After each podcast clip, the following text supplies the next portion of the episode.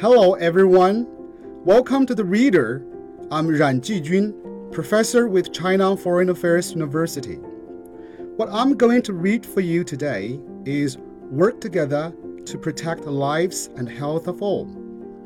This is part of the speech by President Xi Jinping at the opening ceremony of the virtual 73rd World Health Assembly on May the 18th, 2020. The history of human civilization is one of fighting disease and disaster. Viruses are no respecters of border, race, or nationality.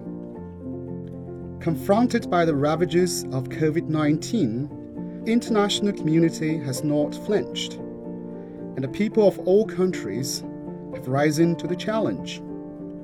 Around the world, people have pulled together as one helping each other as best we can. With love and compassion, we have forged extraordinary synergy in the battle against COVID 19. In China, after painstaking efforts and enormous sacrifice, we have turned the tide of the battle and succeeded in protecting the lives and health of our people.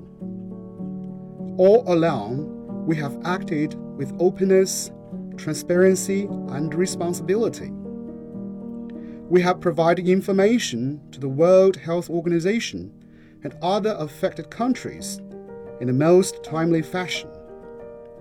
We have released the genome sequence at the earliest possible time.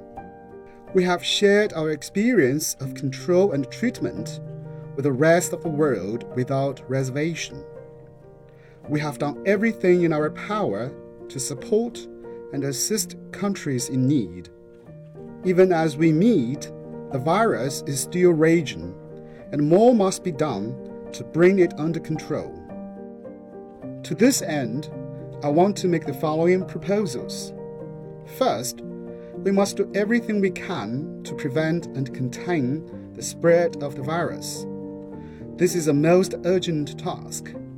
We must always put the people first for nothing in the world is more precious than people's lives. We need to deploy medical expertise and the critical supplies in places where they are most needed. We need to take strong measures in key areas such as prevention, quarantine, detection, treatment, and tracing. We need to move as fast as we can to curb the global spread of the virus and do our best to stem cross border transmission. We need to step up information sharing, learn from each other's experience and best practices, and pursue international cooperation on testing methods, clinical treatment, and research and development of vaccines and medicines. We also need to continue supporting global research by scientists on the source and transmission routes of the virus. Second, the WHO should lead the global response. Under the leadership of Director General Tedros Adhanom Ghebreyesus, the WHO has made a major contribution in leading and advancing the global response to COVID 19. Its good work has been applauded by the international community at this crucial juncture, to support the WHO is to support international cooperation and the battle for saving lives. China calls on the international community to increase political and financial support for the WHO so as to mobilize resources worldwide to defeat the virus. Third, we must provide greater support for Africa. Developing countries, those in Africa in particular, have weaker public health systems. Helping them to build capacity must be a top priority in our COVID 19 response. The world needs to provide more material, technological, and manpower support for African countries. China has sent tremendous quantities of medical supplies and offered assistance to over 50 African countries and the African Union. Five teams of Chinese health and medical experts have been sent to the African continent in support of its COVID 19 response. For the past seven decades, a total of over 200 million people in Africa have received care and treatment from Chinese medical teams. At present, 46 resident Chinese medical teams are in Africa helping with local COVID 19 containment efforts. Fourth, we must strengthen global public health governance. Humanity will eventually prevail over the coronavirus. Yet, this will not be the last time we are confronted by a major public health emergency. In view of the weaknesses and deficiencies exposed by COVID 19, we need to improve the system of governance for public health security. We need to respond more quickly to public health emergencies and establish global and regional centers of anti epidemic reserves. China supports the idea of conducting a comprehensive review of the global response to COVID 19 once it has been brought under control. To take stock of experience and the lessons learned and address deficiencies. This should be based on science and professionalism, led by the WHO and conducted in an objective and impartial manner. Fifth, we must restore economic and social development.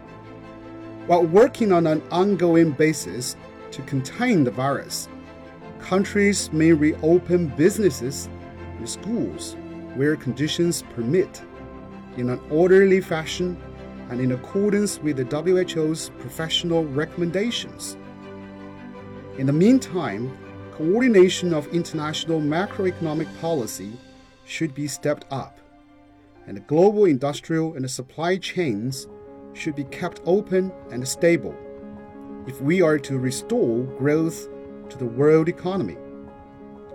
Sixth, we must strengthen international cooperation. Humanity shares a common future. Solidarity and cooperation are our most powerful weapons to defeat the virus. This is a key lesson the world has learned from fighting HIV, AIDS, Ebola, avian influenza, influenza A, and other major epidemics. And solidarity and cooperation offer a sure method through which we, the people of the world, can defeat this novel coronavirus. China stands for the vision of building a global community of shared future. China considers it has a responsibility to ensure the lives and health of its own citizens, and also to safeguard global public health. In order to boost international cooperation against COVID 19, I hereby announce the following China will provide 2 billion US dollars over two years to help with the COVID 19 response and with economic and social development in affected countries, especially developing countries. China will work with the UN to set up a global humanitarian response depot and hub in China to ensure the operation of anti epidemic supply chains and to foster green corridors for fast track transport and customs clearance. China will establish a cooperation mechanism for its hospitals to pair up with 30 African hospitals. We will accelerate the building of the African CDC headquarters and help the continent ramp up its capacity for disease prevention and control. COVID 19 vaccines, once they have been developed and applied in China will be made available as a global public good. This will be China's contribution to ensuring access to affordable vaccines in developing countries.